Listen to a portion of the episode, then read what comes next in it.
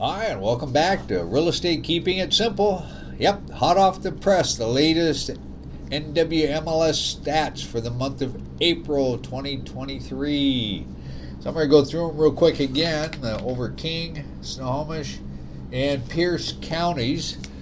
Uh, I'll give you the listings that came on the market, and this is for homes and condominiums how many are still on the market at the end of the month, the how many pending sales, which are transactions in escrow, and how many closed sales that actually closed escrow and oh, transfer of ownership, and the median house prices of each area, as well as the difference in value from a year ago, and then again the months of inventory, which is still lagging way behind the marketplace. So we're going to start with King County.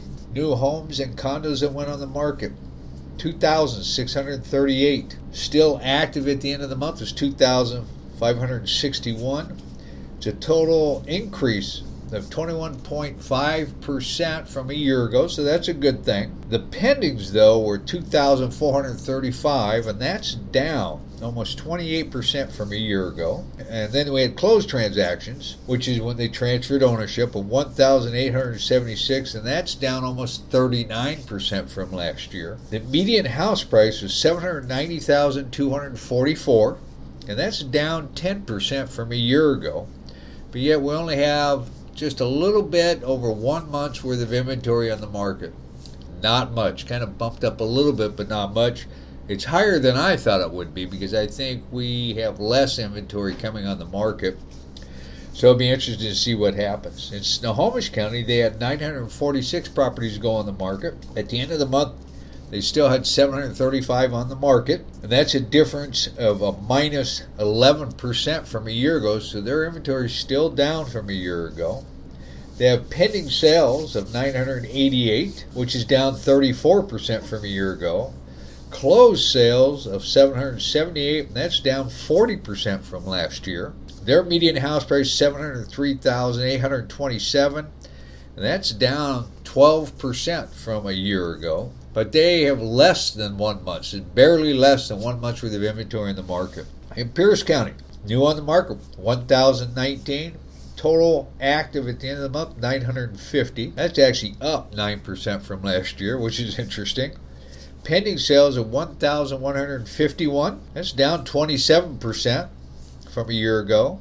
Closed transaction 885. That's down 38% from last year. The median house price 515,000 and that's down almost 9% from a year ago and they're right at 1 month's worth of inventory. Now I'm going to add to this a little bit. I saw a report the other day from a national real estate uh, company that puts out reports and they mentioned that in Seattle home prices are finally coming down that they're less today than they were a year ago, which I think is to be said true for a lot of properties because it was like January, February, March, market was still hot, and then April it kind of cooled off really quickly. But what I find is interesting is I, I know of a couple of sales. One on Issaquah in a neighborhood called Klahanie. Homes were built in the 70s and 80s, actually more early 80s, mid 80s to late 80s, and a home goes on the market just last week for 1.4 million, and it sold for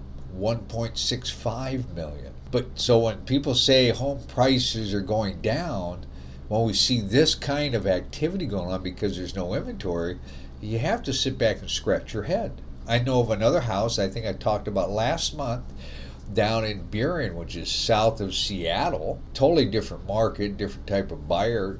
A home went on the market for 570,000 and sold for 690,000 you know, 120, 130,000 dollars more than the asking price. The one at Klahanie was like 160,000 dollars over the asking price. So I beg to differ with some of these reports. Now I certainly understand that there are people frustrated with the dynamics of homelessness, high crime, high taxes in Seattle proper city that they might be willing to maybe sell their properties as more and, come, and they've come off their price you know, like if this report is true, home prices are down 10%.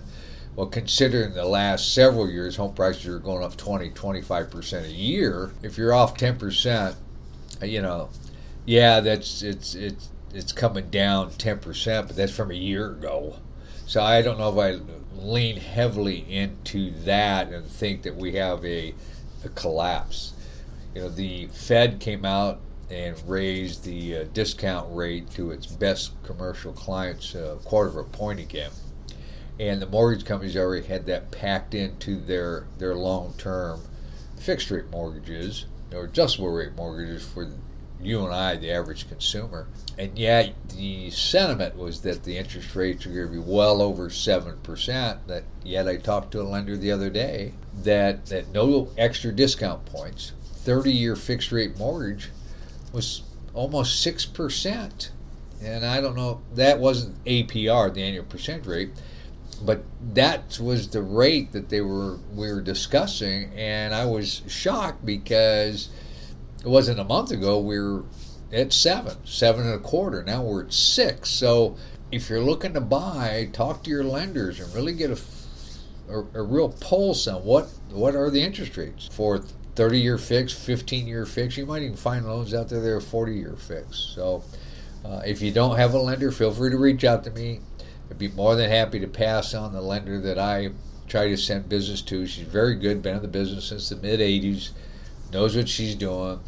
My clients like her. She's very good with follow up, follow through, and she does work very hard to find you the best interest rate, term, everything that you need that you're trying to accomplish in your efforts to buy a home.